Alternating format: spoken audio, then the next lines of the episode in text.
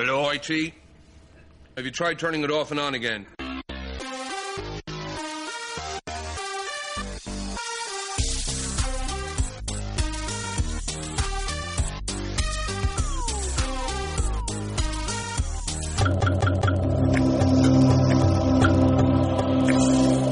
سه، دو، یک. میریم ضبط. سلام.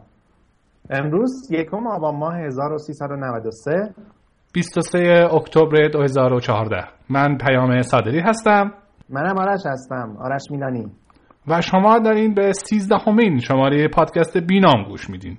پادکست بینام گپیست دوستانه بین من و آرش میلانی در مورد آیتی، تکنولوژی و استارتاپ ها. پیام داشتیم. قسمت رو منو داری میخونی عزیز. خب چیکار کنیم دیگه. همچین یه لحظه خواستم بگم این قسمت مال منم باشه. چی میشه میگه آقا؟ همیشه میگه قرار شما بگی اینجا رو. توییت سه دو یک ضبطو که خودت رفتی. اون مسابقه است دیگه، هر کی زودتر زد زد. اوکی میریم برای اولین خبر. اوکی میریم.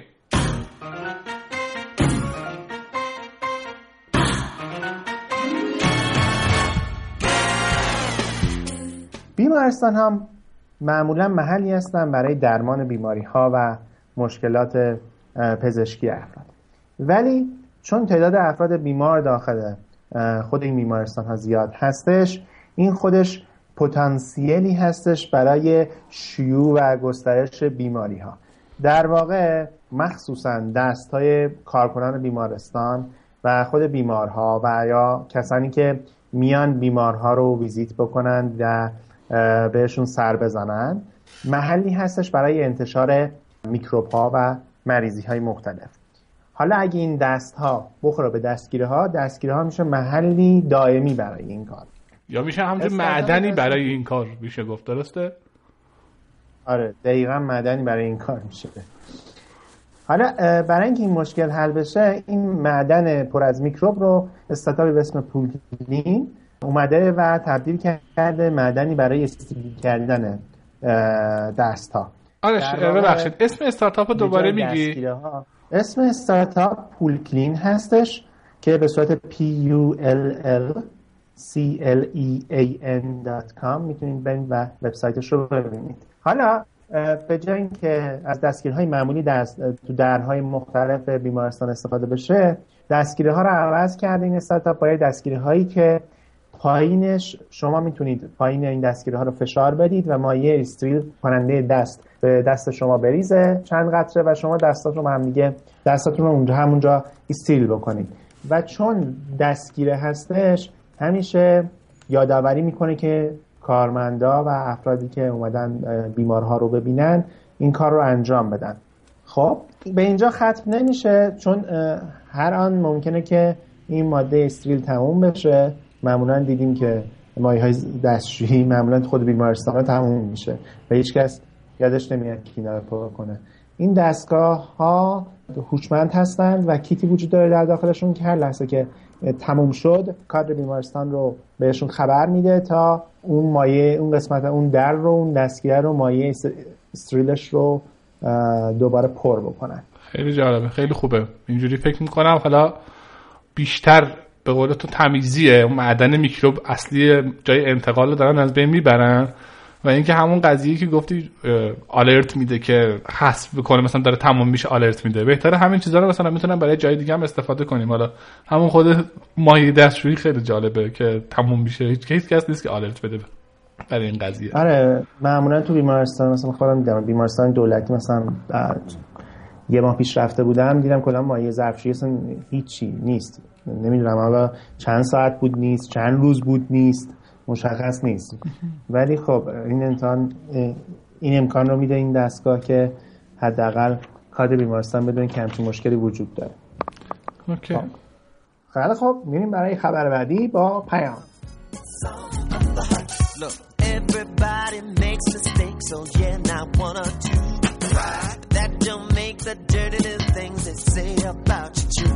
Tell them, step aside, little babies, and watch me do my thing.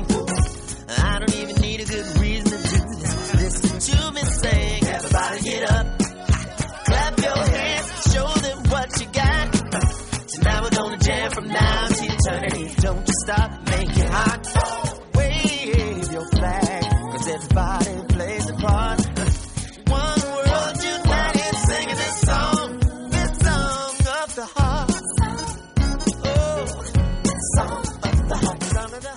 بحث بعدی در مورد پارسیکس هست. پارسیکس یک توزیع گنو لینوکسی هست که توسط جناب آقای آلم باقومیان توسعه داده میشه. البته من اطلاع ندارم که الان هم ایشون در توسعهش دست دارن یا نه، ولی فکر نکنم البته ایشون کنار بکشن هستن. اما خبر چی هست؟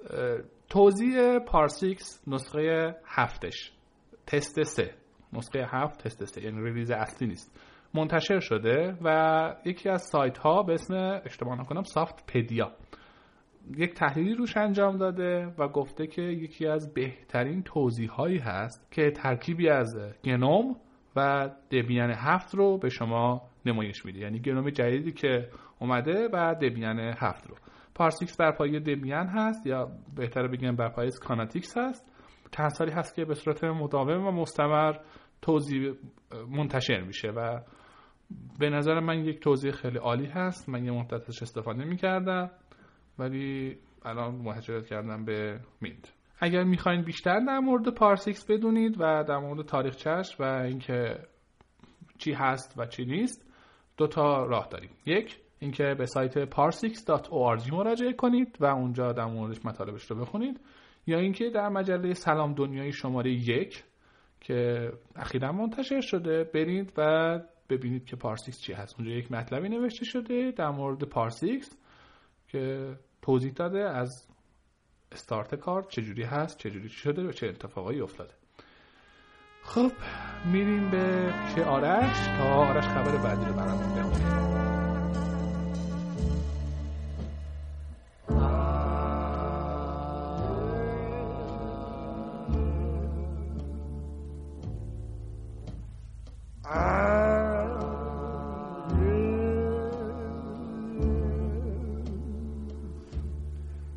I went down to Saint James Infirmary.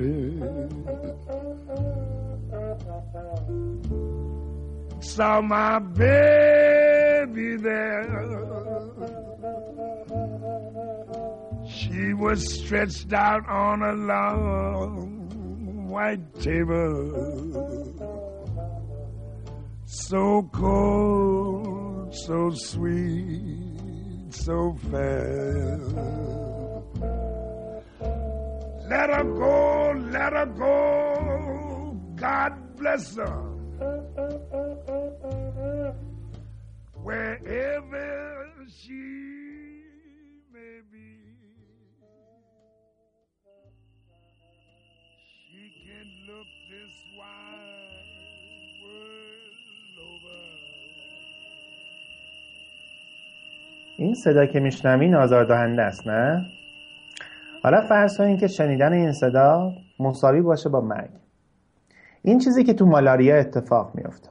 مالاریا چی است؟ مالاریا بیماریه که ناشی از یه انگله که از شخصی به شخص دیگه از طریق پشه منتقل میشه و چون علائم نشانه های شبیه آنفولانزا است معمولاً تشخیص داده نمیشه و وقتی که تشخیص داده بشه دیگه کار از کار گذشته. پس تشخیص زود هنگام برای درمان این بیماری خیلی مهم هستش، ولی معمولاً به خاطر هزینه‌های بالایی که این تشخیص داره این اتفاق نمیفته و خیلی از افراد تو کشورهای مختلف جونشون رو به خاطر این بیماری از بین از دست میدن. خب این مسئله مشکلی هست که وجود داشته. یه عده در دانشگاه ام آی تی پیدا شدن که با توجه به تحقیقات پی اچ دی خودشون دستگاهی رو برای ارزیابی سریع وجود یا عدم وجود مالاریا تولید کردن. این دستگاه که اونو رم رم اسم گذاشتن، اسمش گذاشتن رم یا Rapid Assessment of Malaria، برعکس روش‌های قبلی که نیاز به فرد متخصص داشت، میکروسکوپ داشت و افزودن فاکتورهای شیمیایی برای تشخیص، در اینجا با استفاده از میدانهای مغناطیسی و نور لیزر این تشخیص رو انجام میدن. در نتیجه بسیار هزینهش پایین تر میشه. حالا چجوری این کار رو میکنن پیام؟ اینجوریه که انگلی که عامل مالاریا هستش با خوردن بلبلهای قرمز ما تولید هموزوئین میکنه. هموزوئین که مسئول محصول فرعی تولید شده توسط این انگله، چون از اسمش هم مشخصه که داخلش آهن وجود داره، در نتیجه میشه ازش به عنوان بیومارکر استفاده کرد. چجوری این هموزیون ها رو داخل میدان مغناطیسی یک آهن رو قرار بدیم، در نتیجه به صورت کاملا مرتب داخل نمونه ما قرار میگیرن، بعد ازش یک نور انتقال میدیم.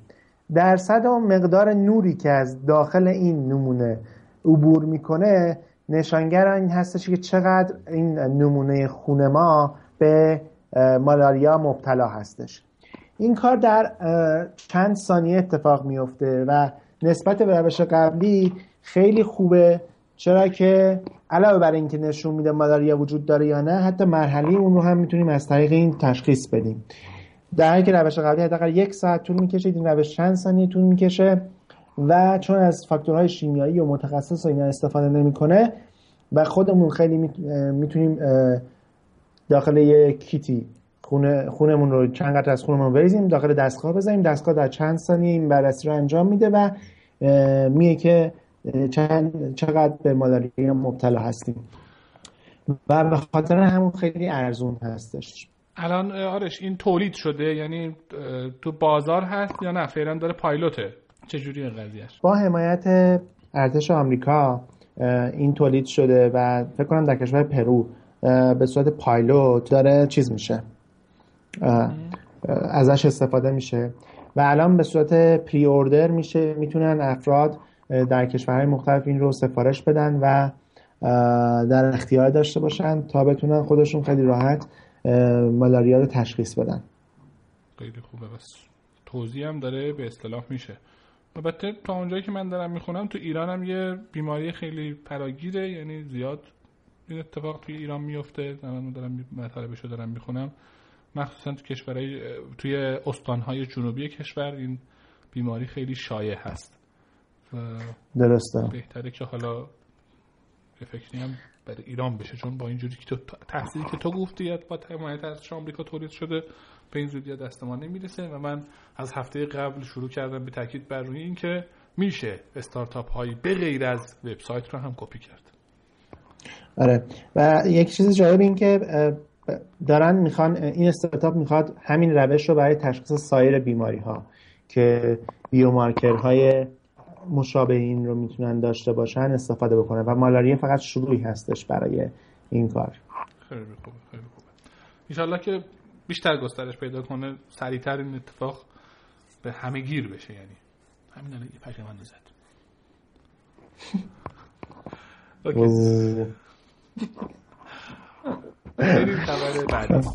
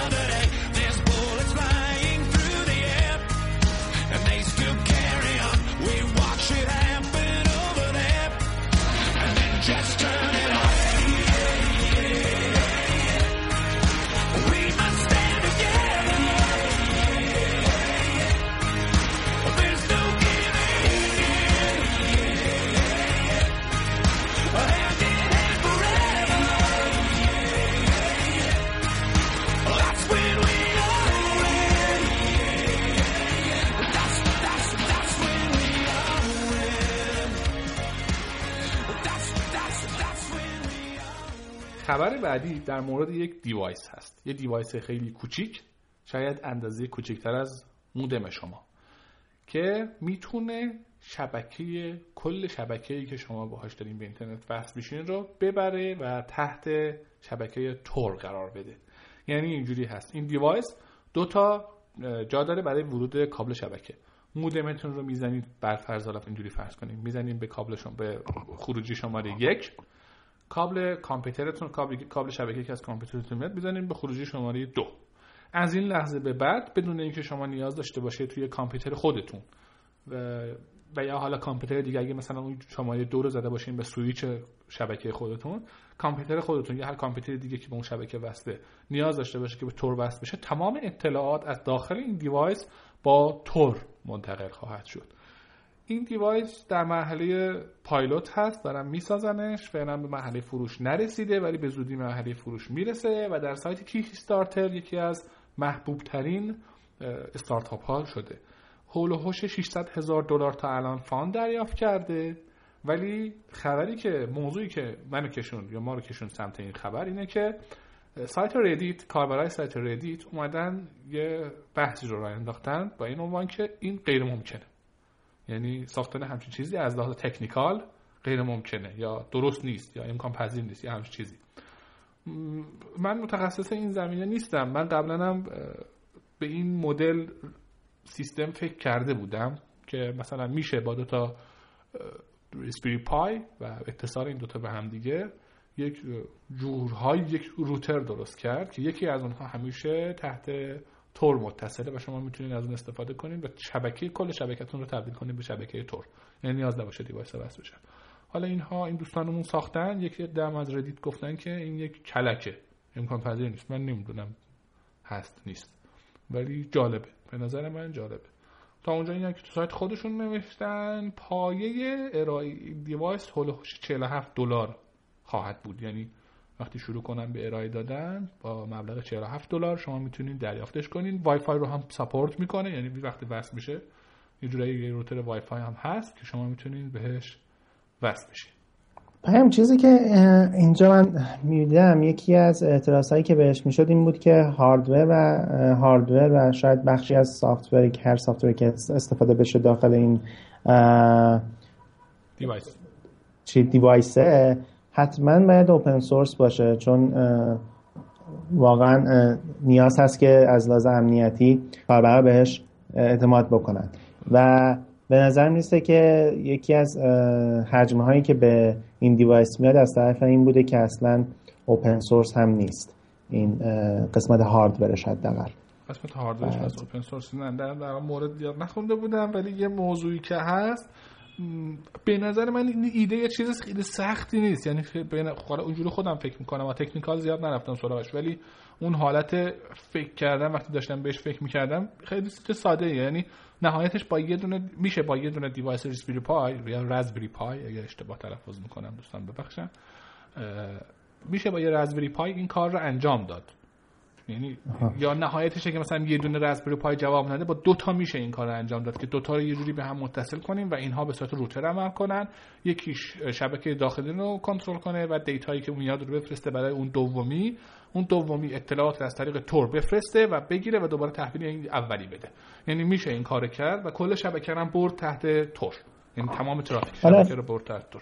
یعنی از نظر تکنیکال خب الان اوپن سورسشو میشه ساخت، یعنی اگه اینا هم حتی کلوز سورس باشن سخت افزارش خیلی راحت ما میتونیم خودمون حالا بسازیم یا اینکه افراد دیگه هم این رو بسازن یا شرکت‌های دیگه هم اینو بسازن به صورت اوپن سورس.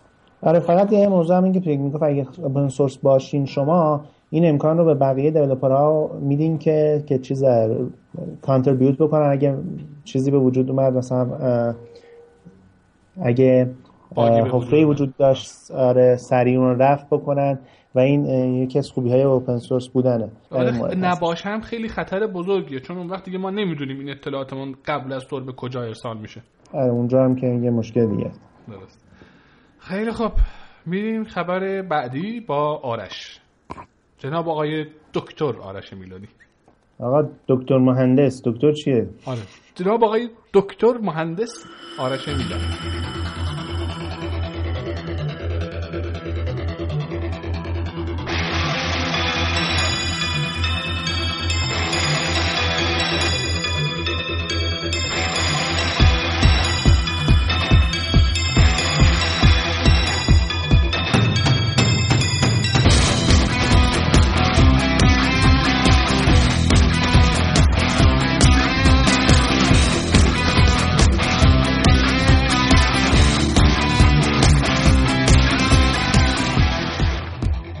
ممنون از التفات کوتزیلای عالم نسبت به دکتر مهندس آرش میلانی.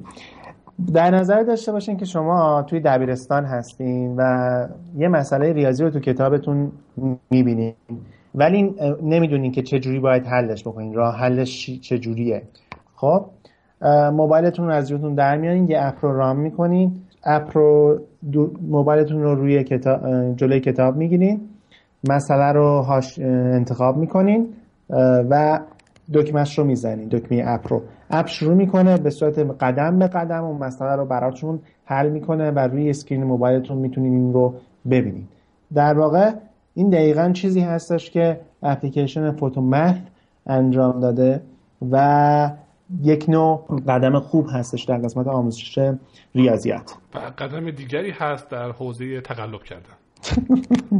آره، چند نفر کامنت گذاشته بودن که چیزا من آرزو داشتم از این وقتی دبیرستان بودم داشته باشم، تو امتحان به درد میخورد. بعدش چیزی که وجود داره وقتی با فاندرها، با بنیانگذاران این استارتاپ، این اپ، نویسندگان صحبت میکنیم که از شرکت میکروبلینک هستن، اونها خودشون رو شرکت آموزشی نمیدونن و میگن که ما شرکت پردازش متن هستیم و قبلا هم یک اپ دیگه ساختیم بر اساس همین پردازش متنمون که با بانک ها کار میکنه و شما کافیه که وقتی قبضی به خونتون رسید، خب یک عکس از قبض میگیرین و تمام، بانک اتوماتیک اون قبض رو برای شما پرداخت میکنه و شما هیچ لازم نیست کار خاصی انجام بدین. در واقع بنیانگذاران میکرو میکروبلینک میگن که ما شرکت پردازش تصویری هستیم که میخوایم استیکا یا سافت‌ویر دیولپمنت کیت این پردازش متن رو به صورت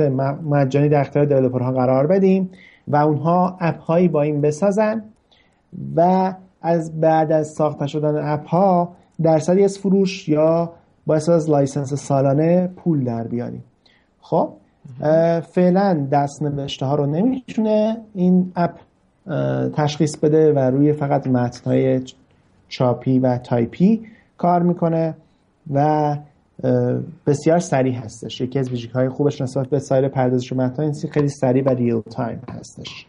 خیلی خوبه، خیلی خوبه، جالبه. خب دو تا دسته از دوستان مخاطب این اپ هستن، یک دسته اونهایی که میخوان زودتر یاد بگیرن، بهتر یاد بگیرن، دسته دوم روزی نمیخوان یاد بگیرن، میخوان تقلب کنن. باشه، راه باز شده فراهم براتون. تو کل مخاطبا رو مساز نمی‌رسه. میریم برای خبر بعدی.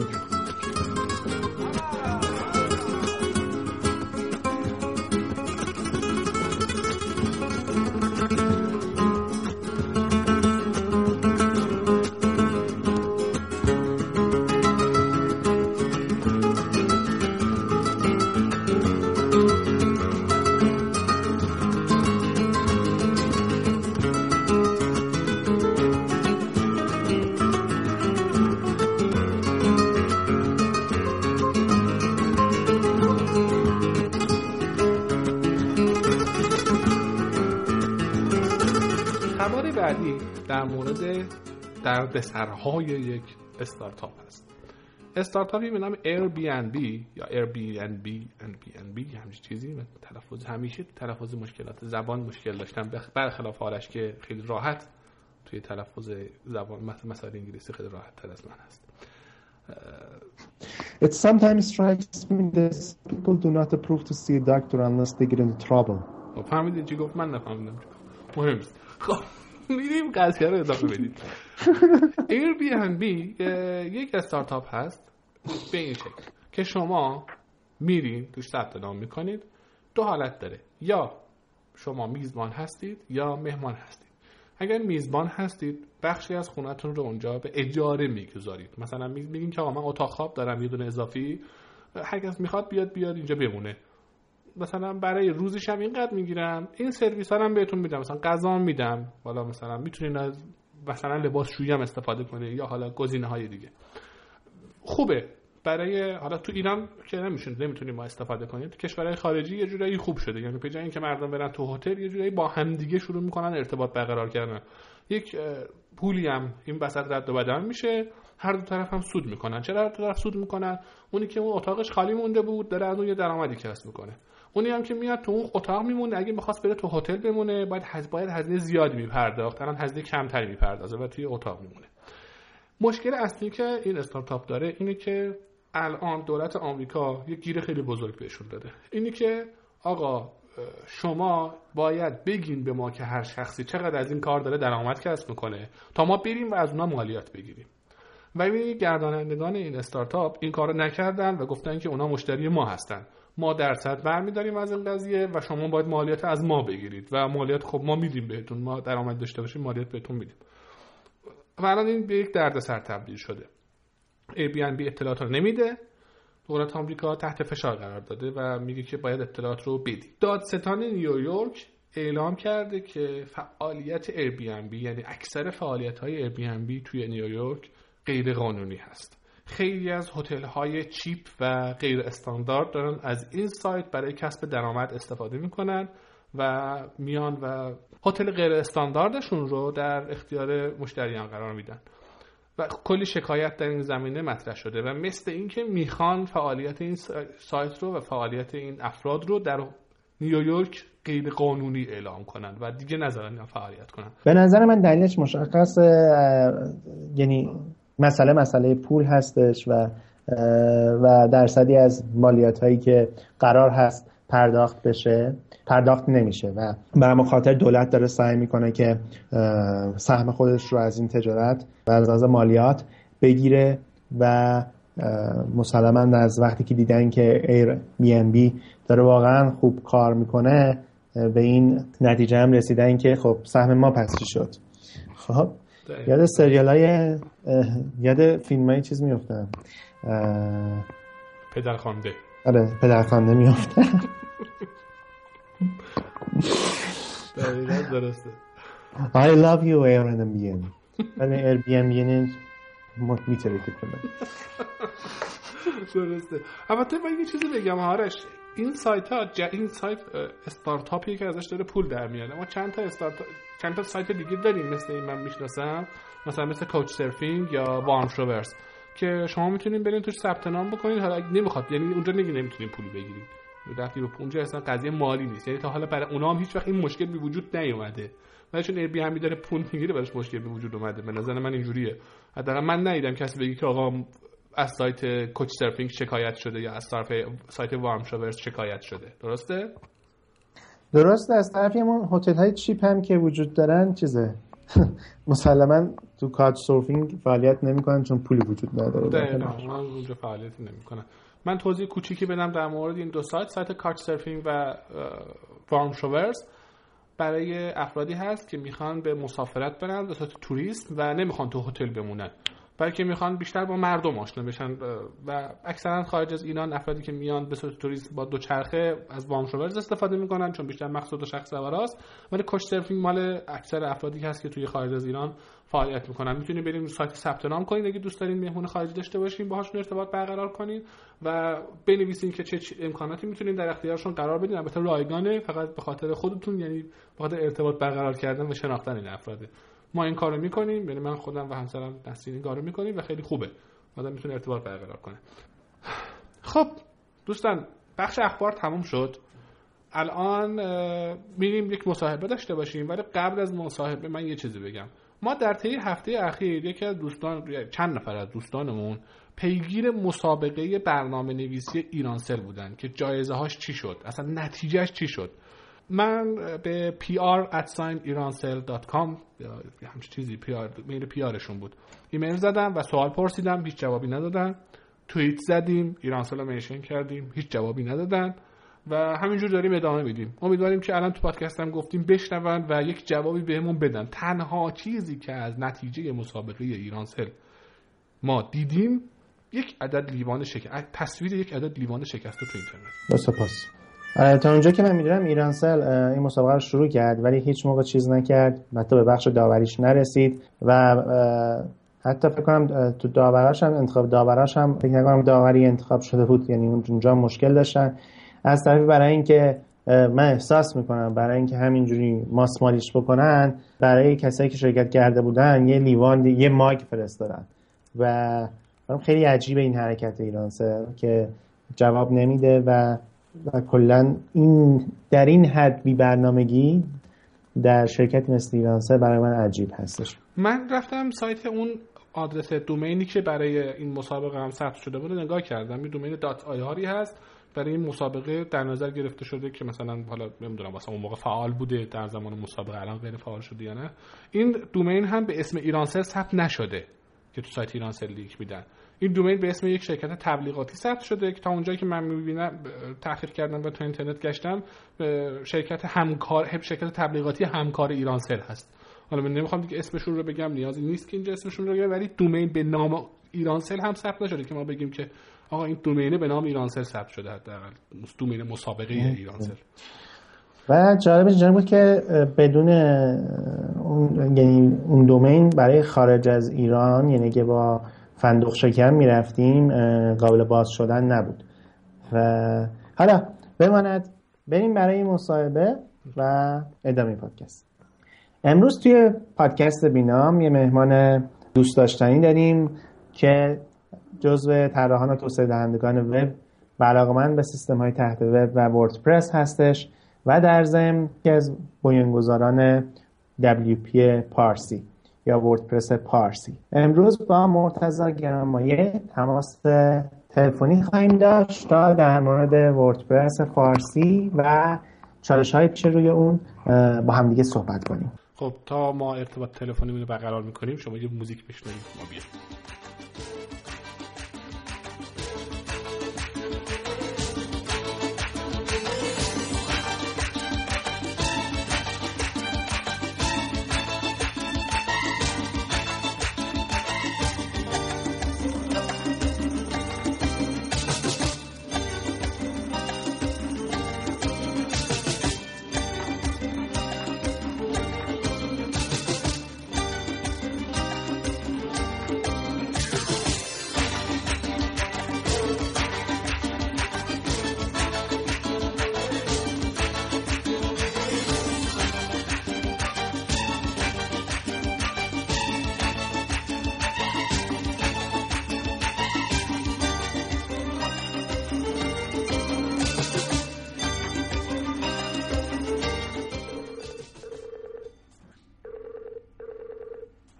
الو، سلام مرتضی جان. سلام، خوب هستم، وقت بخیر. خیلی ممنون، مرسی. ممنون که دعوت ما رو پذیرفتی و امروز تو پادکست بینام با پیام کنار هم هستیم که گپ دوستانه داشته باشیم در مورد وردپرس پارسی. خواهش می‌کنم، من در خدمتتون هستم. یه سلام بکنم هم خدمت شما، هم دوستان عزیز، هم جواد صادقی گرامی. من در خدمتتون هستم. منم سلام می‌کنم خدمت شما. خیلی خوشحالم که تو پادکست ما حضور دارید. خواهش میکنم، من در خدمتتون هستم. مرتضی جان، از تیم وردپرس پارسی برام بگو چطوری شد که تشکیل شده و مأموریتش چی هستش؟ بله، از موضوعتون که در حقیقت وردپرس فارسی ما از فعالا و مدیر قدیمی وردپرس فارسی بودیم که حالا به نوعی میشه گفت جدا شدیم به خاطر یه سری مشکلات که بود، بحثایی که توی انجمن شده بود. حالا گلایه کاربر اون موقع می‌کردن از اینکه پشتیبانی خوب نیست، سیستم سیستم جالبی نیست. یه جرقه‌هایی زده شد به پیشنهاداتی که بچه‌ها دادن، مخصوصاً محسن قیاسی عزیز، که باعث شد ما به سمت این بیایم که یه انجمنی رو راه بندازیم برای اینکه بتونیم پشتیبانی بهتری بدیم و اینکه بیشتر کاربر محور باشیم تا بخوایم سیستم محور باشیم. این کلیت چیزی بود که باعث شد ما از وردپرس فارسی جدا بشیم، ولی خب ما همچنان خودمون رو یه بخشی از وردپرس فارسی میدونیم. یعنی سعی میکنیم زیاد نگیم که ما مثلا گروه جدایی هستیم از وردپرسی ها یا وردپرس فارسی. من یه سوالی میتونم بپرسم، الان چند نفر هستین که میشین تیم وردپرس فارسی یا حالا اون تیمی که دارین فعالیت میکنین؟ اعضای اصلی، اگه منظورتون هستی اصلی، حدوداً پنج تا شش نفر هستیم. خب که حالا چند نفر برنامه‌نویس و توسعه دهنده هستن، چند نفر بچه‌ها هستن که سعی می‌کنن با کاربر تعامل داشته باشن، ارتباط داشته باشن. یه گروهی هستیم که نه فقط برنامه‌نویس و کدنویس و توسعه دهنده، یه جمعی هستیم که سعی می‌کنیم گروه تعاملی برنامه‌نویسی داشته باشیم. حدوداً شش نفر هستیم، پنج تا شش نفر. درسته. بعد این انجمنی که الان هستش تعداد نفراتش چقدر هستش و چقدر فعاله؟ انجمن والا هر روز داره زیاد میشه، آمار که خود خود انجمن ببینم بهتون بگم، ولی بالای هفت هزار نفره اگه اشتباه نکنم آخرین باری که دیده بودم. کاربرای اکتیوش. حالا یه سری هستن که اکتیو نکردن که تو سیستم میمونن جدا هستن. درسته. مرسا جان چه تیمای دیگه ای الان دارن کار میکنن روی وردپرس پارسی یا فارسی کلا و در زمینه وردپرس؟ در زمینه وردپرس اگه بحث بومی سازی و توسعه باشه متاسفانه تیم زیادی نداره، تیم زیادی نیست حقیقتش. ما هستیم با بچهای وردپرس فارسی، ولی خب تو زمینه پشتیبانی هستن. حالا اسمای اکثرشون وردپرس و فارسی و پارسی و وردپرس ایرانی اینطور چیزا هست، یعنی خیلی تفاوت تو اسم نداره، بیشتر پشتیبانی هستن تا اینکه بخوان مثلا توسعه دهنده و محصولای جدید وردپرس ایجاد کنن. درسته. بعد این پلاگینی که شما درست کردین چه مزیتی نسبت به بقیه بسته ها داره؟ اون موقعی که جلالی بود، جلالی بیشتر بحث شمسی سازی بود، یعنی طرف کاربری که می‌خواست بیاد کار کنه با وردپرس فارسی می‌بایست حتما پکیج وردپرس فارسی رو نصب کنه با فایل‌های زبانش، حالا با اون مودیفیکیشن‌هایی که داشت، و بعد میومد جلالی رو نصب می‌کرد و استفاده می‌کرد. خب تابع‌های استفاده شد جلالی خیلی قدیمی بود، بودن فکر می‌کنم شش سال بود که هسته اصلیش آپدیت نشده بود. ما اومدیم یه پکیج رو درست کردیم که طرف استفاده کننده وردپرس دیگه نیازی نباشه حتما وردپرس فارسی رو دانلود کنه بعد بسته رو اکتیو کنه تا همه چی دسترسش باشه. به این صورت بود که یه بسته رو اکتیو می‌کرد و وردپرس انگلیسی خود به خود فایل‌های زبان تزریق می‌شد به وردپرس و تاریخ هم شمسی می‌شد و همه چی هم بس خود کاربر بود که کدوم رو اکتیو کنه، مثلا زبان رو اکتیو کنه، تاریخ باشه، تاریخ مثلا دی اکتیو باشه، زبان اکتیو بشه.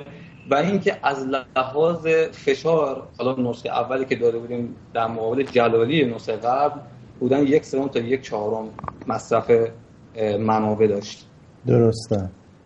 ولی خب نسخه جدید جلالی که حالا بهینه کردن تابع اصلی جلالی به پی‌دی مثل اینکه بردن اگه اشتباه نکنم تقریباً حالا مشابه شماله بحثای هم سر حالا کپی و این چیزا هست که حالا فکر نمی‌کنم جاش اینجا باشه، ان شاءالله زمان دیگه صحبت. درسته. خب در مورد قالب‌های وردپرس چی؟ چه چالش‌هایی روبروی روبرو داریم تو ایران الان؟ وضعیت چجوری هستش؟ اگه منظورتون فروش قالب یا مثلا فروش محصوله که خب مشکل متاسفانه خیلی زیاده و متاسفانه ریشه‌ای هم هست.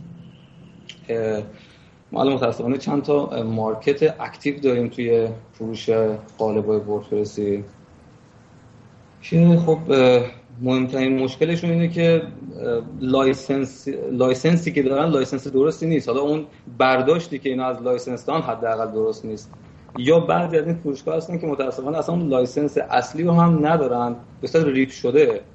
خب قالبی که ریپ شده هستش مشکلات زیاد میتونه ایجاد کنه، مثل اینکه طرف سایت هک بشه چون به حال بک‌دورایی میذاره، کسی که ریپ میکنه یه سری کدای مخفی میذاره، و اینکه خب مشخصا اون کارکرد اصلی خودش رو به هیچ وجه نداره.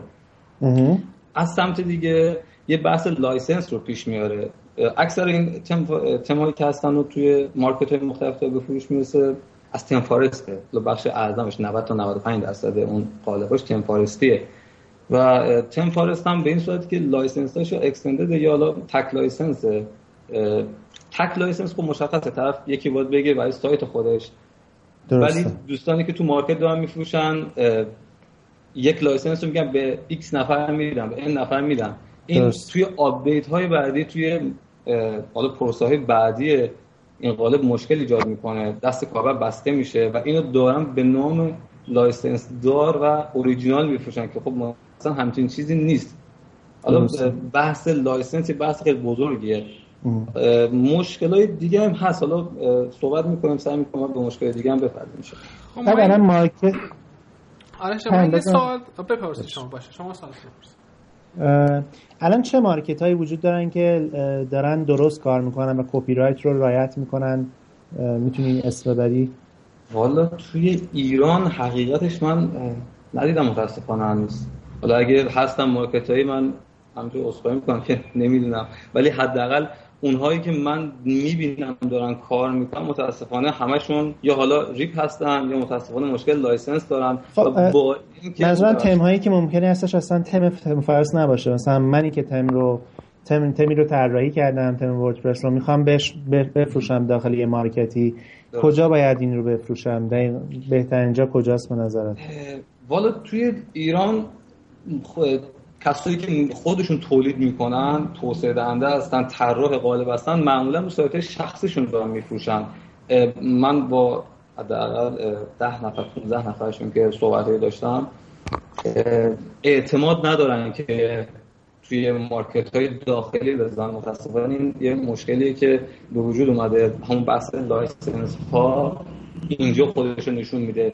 چون ما حقوق دیگران رعایت نمی‌کنیم متاسفانه این شبهه هم از که حقوق خودی ها رو هم رعایت نکنیم. برای همین من با خیلیشون که صحبت می‌کردم خودشون می‌فروشن رو سایت‌های شخصی خودشون. حالا تو مارکت‌ها اگه هم باشه خیلی انگشت شماره، حداقل به چش من نیومده متاسفانه. من حالا مارکت رو می‌خوام اینجا معرفی کنم، تا اونجایی که من دیدم همه لایسنس‌ها رو سعی کرده رعایت بکنه. سایت تمیاب اشتباه نکنم، اگر این دوستمونم آقای مرتضی هم تاییدش میکنن شنیدن در موردش بگن اگه حالا لایسنسی رعایت نمیکنه یا میکنه. رو فکر میکنم سایت تمیاب سایت خوبی هست و اکثر لایسنس ها تمیاب رو تمیاب رو من شنیدم. خب البته فکر نمیکنم فقط صرف وردپرس باشه، اگه شما نه صرف وردپرس نیست، توی زمینه‌های دیگه هم آره درسته صرف وردپرس نیست. من آره شما گفته بودم وردپرس، من متاسفانه وردپرسی ندیدم. من اصرار دارم رو وردپرس چون همونجور که اکثر بچه‌ها میدونن وردپرس الان به جایی رسیده که به نوعی یه کسب و کار هم برای خودش. یعنی من که مثلا بیام چند ماه وردپرس کار کنم بتونم محصول کنم، آه از پلاگین باشه یا قالب باشه، میتونم درآمد برای خودم داشته باشم، یه درآمد حداقل که روزمرگی منو بگذرونم. برای همین حالا من بحثم روی خود وردپرس و یعنی دائما همین سایت تمیاب که شما میگین چرا من قالب های دیگه غیر وردپرس اچ تی ام ال هم فکر میکنم داشته باشه، قالب های طراحی شده از بیس زیاد داره. آره درسته این سایت هست، ولی خب بحث مارکت های وردپرسی متاسفانه نه. درست. من میخوام اینجا یه سوالی بپرسم، برگردم یک قدم عقب‌تر توی مصاحبهمون و اونجایی که شما فرمودین اینجا جاش نیست. درسته؟ درسته. من میخوام بگم که اینجا دقیقاً جاش هست، یعنی بهتره که در این مورد حالا صحبت بکنیم که چرا اینجا شما فکر کنید جاش نیست و چرا اون چون بحثی که بحثی که فکر میکنم طولانی میشه اگه بخوایم بازش کنیم. ما حالا این پنج دقیقه در موردش بهتره شما و این چون میدونید چه این یه بحثی که همیشه گفتیم مثلا اینجا جاش نیست، توی این پست جاش نیست، توی این حرف جاش نیست، توی این جنگ جاش نیست. اینجا الان قرار خیلی آینه بشنوم و بهتره بدونن که حالا جاش چیه هست نیست چرا. خب ببینید یه سری داستانایی هست این وسط. ببینید اولا که ما هر موقع خواستیم صحبت‌های مستقیم انجام بدیم متاسفانه تنش ایجاد شد. تنش هم بین ما و دوستای اصلی وردپرس فارسی هیچ وقت نبوده. حالا آقای منجمی که ما خیلی سالیان سالشون میشناسیم یا آیدی گناهکار، خب حداقل من اسمش هم نمیدونم، آیدی گناهکار هستن، بچه‌های دیگه هستن توی وردپرس فارسی، بچه‌های حالا قدیمی هم هستن، آقای علی ایرانی هستن، بچه‌های دیگه هستن. ولی متاسفانه یک سری حالا نمیتونم بگم دوست، چون متاسفانه اصلا اون اصول دوستی هم رعایت نمیکنن، به این حلقه اضافه شدن. البته سمت ما هم هست، کتمان نمیکنیم، استیم سعی کردن فیلتر کنیم بچه‌ها رو، تنش ایجاد میکنن متاسفانه. مثلا ما یه بحثی داشتیم سر این که خب یه سری قابلیت‌ها تو نسخه جلالی عیناً حالا از ایده برداری گذشته به کپی برداری رسیده. حالا ما هیچ وقت نمیگیم ایده برداری چیز بدی، اتفاقا چیز خیلی خوبیه، ولی این که کپی برداری بشه و حداقل ذکر هم نشه که آقا ما مثلا اومدیم از فلان کس استفاده کردیم، از فلان کد توی فلان بخش، فقط همین ذکر بشه. مثلا ما حتی این که ایدهمون رو از پلاگین جلالی آقای منجمی گرفتیم توی ریدمی پلاگینمون داریم الان هست، ولی خب متاسفانه یه سری کپی برداری شده. با اینکه ما اول به خودشون مراجعه کردیم گفتیم آقا این همچین چیزیه، کپیه. خب یه موجی رو انداختن، یه حالا به قول مظلوم نمایی که خیلی ما می‌بینیم متاسفانه توی وب. حالا یه بحثای آخر من داشتم سعی می‌کردم در مورد اینا اونجا صحبت کنم، اون متاسفانه فرهنگ لازم به وب به نوعی نداریم. حالا تقصیر خودمون هم هست که فرهنگسازی درست انجام نمیدیم. اون بحثا پیش میاد، تشنج ایجاد میشه و ما هر موقع خواستیم یه صحبت مستقیم بکنیم میبینیم که افرادی از خودمون هم نمیشناسیم کیان میان وسط به نوع جنگ و جدل رو میندازن و نمیشه صحبت کرد. برای همین من میگم این بحثا شاید مثلا فلانجا تو فلان پست جاش نباشه، تو انجمن بحثی میشه، میگم آقا بحثش الان نباشه، ان شاءالله باشه بعد. بیشتر برای اینه که حالا جلوی این تشنج الکی گرفته بشه. وگرنه ما هیچ وقت بچهای اصلی ما با بچهای اصلی وردپرس نه مشکلی داشتیم نه چیزی. همیشه هم حالا تو توییتر جای دیگه اگه چک کنیم ببینین حمایت کردیم، گفتیم آقا مثلا ما نسخه جدید پارسی دت داده بودیم، بچهای مدیر اصلی وردپرس فارسی ما رو حمایت کردن، اونا جلالی دادن، ما اومدیم گفتیم آقا کار خوبیه، ولی ما گفتیم که تا جای رقابت رو سالم کنه و اینکه ایده برداری به کپی برداری محض نکشه. متاسفانه ما بخشایی نوشته بودیم که سرش سه ماه چهار ماه زحمت کشیدیم، از هسته وردپرس در آوردیم و بعضی از آقایون خیلی راحت با چند تا کلیک کپی کردن، چند تا اسم تغییر دادن، گفتن ما خودمون نوشتیم. این بحثا هست که این بازم برمیگرده به همون بحث حالا رایت هامون، حالا کپی رایتمون، اوپن سورسمون و چیزای دیگه. و به جورایی برمیگرده بین همکاری تو گروه. حالا من اینجوری ب... اینو بگم، ما توی پادکست های اولمون داشتیم در مورد این خبر صحبت میکردیم که یه خبری گفتیم در مورد همکاری تو تو گروه وردپرس و دروپال در مورد رفع یه باگ امنیتی. بعد همونجا یه بحثی پیش اومد که اینها دو تا بیجوری نمیتونم بگم حالا دو تا سی ام اس هستن که خیلی هم با هم دیگه رقیبن توی تعداد کاربر. خب اینها توی اون درسته. سطح بالا، یعنی توی اون لول بالای خود دیولپرهای اصلی دارن با همدیگه همکاری میکنن. جسارت دارم میگم این حرفو بزنم، ما این پایین داریم سرکله همدیگه میزنیم. خب ولی خب چرا اینجا حداقل داخل ایران حالا مشکل فقط در من نمیگرده ها به وردپرس فارسی، ما تو جمله هم همین مشکل رو داریم، تو سی ام اس های دیگه‌مون هم همین مشکل رو داریم. همیشه یک عده هستن داید. که دارن ادعای رسمی بودن رو میکنن. حالا ما نمیگیم مثلا رسمی هستیم نیستیم، با این کاری نداریم. یه دم هستن دوباره پا میشن حالا یه سرویس دیگه رو میذارن. چرا ما همیشه باید این دردسر رو توی سرویس هایی که داریم بومی سازی میکنیم داشته باشیم؟ حالا به نظر من برمیگرده به این همون بنیادی بنیادی ترین چیزی که اون پایین هست، اینکه ما اون فرهنگ لازم متاسفانه تو کارهای گروهی بزرگ نداریم.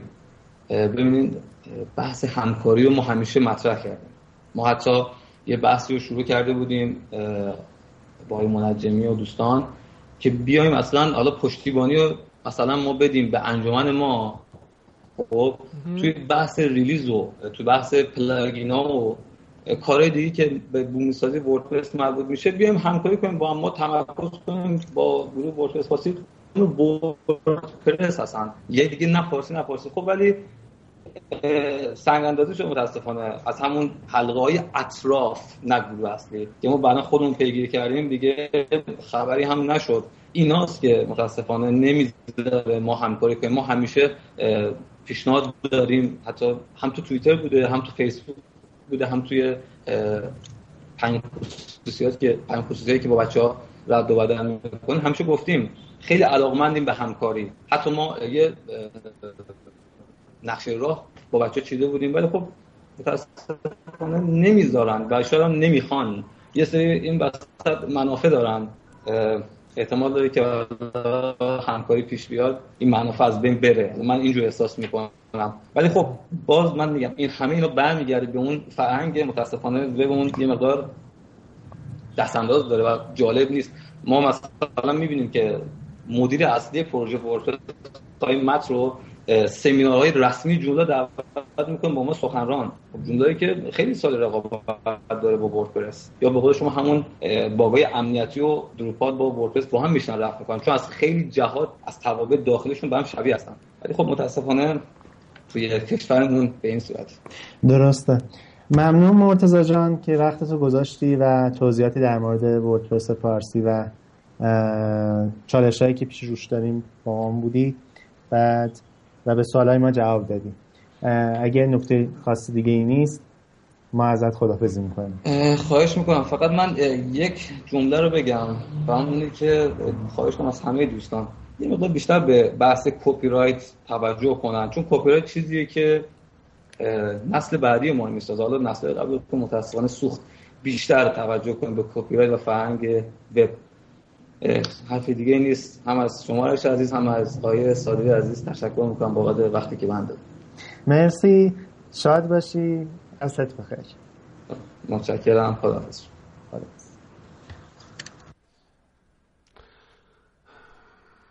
خیلی ممنون. الو آرش، من صداتو دارم. خیلی ممنون از آرش و دوستان دیگه، دوستان آقای مرتضی که با همون ارتباط برقرار کردن و این مصاحبه رو با هم دیگه شنیدیم.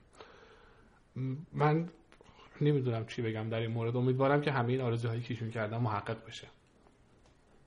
درسته. من یک خبری که همکنون به دستم رسید، توجه فرمایید.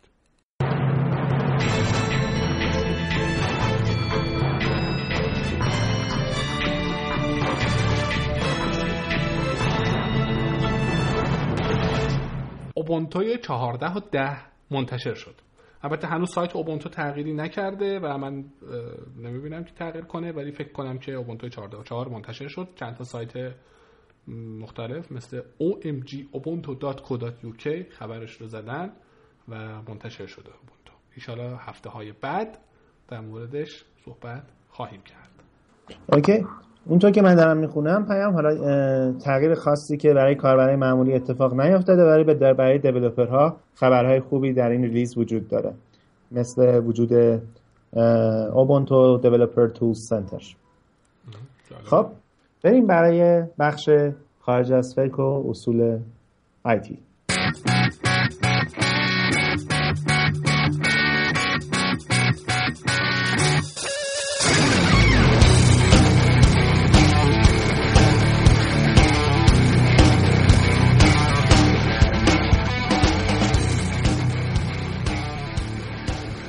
من پیام میخوام در مورد جملاتی حرف بزنم که خیلی میشنویم وقتی که میشنویم وقتی که با بچه‌ها کنار هم میشیم و گپ دوستانه میزنیم یا توی دور همی ها و میتاپ های مختلف، و این همون هستش جمله های معروف اینجا ایران هستش و اینجا آمریکا نیست و اینجا تبریزه، اینجا مشهده، اینجا شیرازه و کارهایی که میگی اینجا اتفاق نمیفته هستش. وقتی من با کسی که این جمله رو میگه مواجه میشم خیلی احساس بدی بهم پیدا میکنه و حس میکنم که اون فرد هنوز به اون دید نرسیده که تغییر در زندگی افراد از خود افراد ناشی میشه و این ما خودمون هستیم که در جامعه تغییر میکنیم و جامعه تقریبا افراد تشکیل دهنده اون هستش، چیزی خارج از این نیست. خب درسته. و از خب و از طرفی هم یه چیز جالب، ما یکی از دوره همه‌های تبریز بود، بچه‌ها سر این صحبت می‌کردن که بازار تبریز زیاد پویا نیست و بازار آیتی تبریز. بعد برای من جای سوال بود که چرا بچه‌ها گیر کردن توی بازار آیتی تبریز یا بازار آیتی ایران و چرا ما در مورد بازار آیتی جهان صحبت نمی‌کنیم و واقعا دیده خیلی کوچیکی داریم نسبت به مسائل پیرامونمون. چرا ما نباشیم که خبرساز بشیم و همیشه باید خبر از اون طرف دنیا بیاد این طرف، یا اصلا اون طرف دنیا نه، همین همسایه‌مون توی میتاپ هاشون، توی میتاپ های هند دارن در مورد هوا کردن شاتل و اینجور چیزها صحبت میکنن. خب و ما اینجا موندیم که بازار آیتی شهر خودمون چقدر مثلا وضعیتش خوبه یا بده یا اینجور چیزها. درسته. یا مثلا پا میشیم مثلا میریم ترکیه، همایش استارتاپ ترکیه و همایش ایرانی رو به اونجا معرفی میکنیم، در حالی که این میتونست ایران اتفاق بیفته. یعنی فقط و فقط فکر میکنم اونجا به خاطر اینکه دید جهانی دارن، یعنی وقتی یه کاری رو شروع میکنن اینجوری فکر نمیکنن که آقا این سایت، این سیستم، این دیوایس، این هر چی اصلا مهم نیست ربطی به آیتی داشته باشه یا اینترنت تکنولوژی داشته باشه، یه قابلمه هر چی. این فقط داخل مثلا ترکیه فروخته میشه، داخل ایران فروخته میشه، داخل تبریز فروخته میشه. این هر جایی که فکر کنن دید رو گسترش کرد دادن اونا. من میخوام اینو بس بدم به کار غیر آیتی، بس بدم به موسیقی. ما خیلی گروهای کمی داریم که بتونیم بگیم مثلا دنیا اونا رو شناختن، ولی الان هفته قبل آهنگ آخر ما مربوط بود به یه گروهی به اسم کنگوز یا همون کنگو، کنگوی آفریقا. این گروه از آفریقای جنوبی شکل گرفته و الان دارن موسیقی تولید میکنن. ویدیویی که گذاشتن تو یوتیوب شانزده میلیون بار تا حالا بازدید شده. آیا این افراد میتونستن به خودشون بگن که ما آفریقای جنوبی هستیم و موسیقی که ما تولید کنیم به درد کس نمیخوره؟ نه. الان کلی فروش داشتن و دارن میتونم بگم دارن در لول جهانی کار میکنن. چرا؟ چون فکرشون رو محدود نکردن. ولی ما فکرمون رو محدود میکنیم. ما هر چی استارتاپ میخوایم بزنیم، هر کاری میخوایم شروع بکنیم، میگیم که اینو تو ایران شروع کردن. اینو ما نمیتونیم تو ایران راه پیدا بکنیم براش. از طرفی مثلا ممکنه کسی برگرده بگه که خب آرش پیام تحریمات چی؟ خب نکته جالب اینجاست که از اون طرف آب اگه نگاه کنیم به اون طرف آب، بعد میبینیم که توی آمریکا، توی اروپا الان دارن کنفرانس های به صورت مرتب کم کم داره برگزار میشه که ببینن چجوری میتونن بعد از رفع تحریم ها که صداهاش میاد وارد بازار ایران بشن و بازارشون هم بازار های تچ هستش، بازاری که الان ما داخل اون هستیم و میخوایم تو اون قسمت فعالیت بکنیم اکثر کسایی که من میشناسم. پس اگه اونا به این فکر افتادن حتما داره اتفاقاتی برای تحریم ها و رفع اونها میفته و اینها همش حرف نیست و ما هم باید آماده باشیم که بتونیم محصولاتی تولید بکنیم که تو جهان بتونه رقابت بکنه. این نظر من هستش در مورد تحریم ها. درسته، تحریم ها بالاخره برداشته میشه دیر یا زود، ولی اون افرادی اینجا برنده هستن که این رو در نظر بگیرن که تحریمی وجود نخواهد داشت. ما توی خیلی موارد تحریم رو دور میزنیم، کوچکترینش همین فیلترینگ یا خیلی چیزهای دیگه. تحریم از هر دو طرف هم هست، هم از این طرف هم از اون طرف، ولی ما دورش میزنیم، میریم جلو. چرا وقتی میخوایم یک استارتاپ رو راه بندازیم اینجوری فکر نمی‌کنیم؟ یا برگردم به سر این قضیه، صحبت این قضیه که چرا وقتی یک کاری در اسکیل جهانی شروع می‌کنیم سعی می‌کنیم خودمون رو مخفی کنیم و نگیم که این ما هستیم که داخل ایرانی میترسیم. من نمیخوام اسم ببرم، چند تا استارتاپ هستن که اسکیل جهانی شروع کردن فعالیت کردن، از همون بعد شروعشون هیچ اسمی از ایران نبردن. کار درستی نیست به نظر من. وقتی شروع میکنن خب بگین بگین آقا ما داخل ایرانیم. این اتفاقا به نظر من خیلی جنبه تبلیغاتی اگه بخوایم نگاه کنیم جنبه تبلیغاتی بهتری داره، نه اینکه بدتر. خب اگه کار ما کار ما اگه خیلی خوب باشه، کیفیت کار خوب کارمون خوب باشه و اون پایین بزنیم مید این ایران، در واقع داریم برند ایران رو میبریم بالا و داریم انتظارات رو بهتر میکنیم نسبت به ایران و نشون میدیم که اون پتانسیلی که داخل ایران وجود داره، داخل تک تک شهرهامون وجود داره، چه تبریز باشه، چه شیراز باشه، چه مشهد باشه، چه اصفهان و بقیه شهرهای ایران.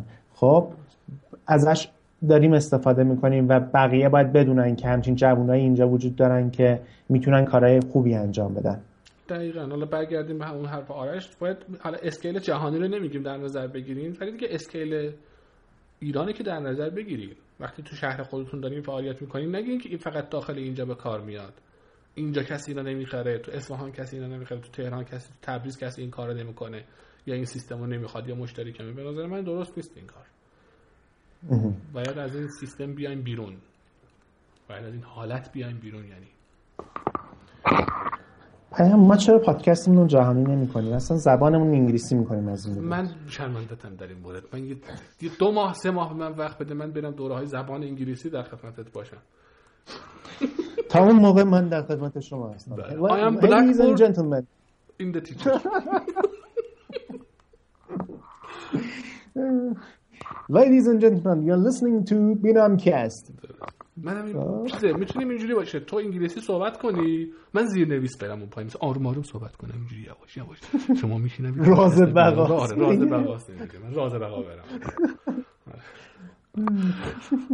خب حالا ان شاءالله که من فکر می‌کنم حالا به این پادکست بینام فارسیه، یعنی ما داریم برای تارگتمون فارسی زبان است، ولی خب شاید در آینده زبان انگلیسی هم باش داشته باشیم. خیلی دور نزدیک، خیلی دور خیلی نزدیک، ولی درسته باید وقتی چیزی رو کار میکنیم حتما به اسکیل جهانیش فکر کنیم.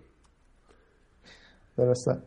شاید هم یه پادکست رو جداگانه ساختیم برای اینکه مثلا مشتریمون، یعنی در واقع میگم مشتریمون، مخاطبمون اونقدر در مورد بیزنس صحبت کردن این هفته، کاستومر اونقدر کاستومر کاستومر چیزه مخاطبمون خارج از ایران باشه. شاید این کار کردیم، ببینیم چه پیش میاد. نمیدونم چیش میاد.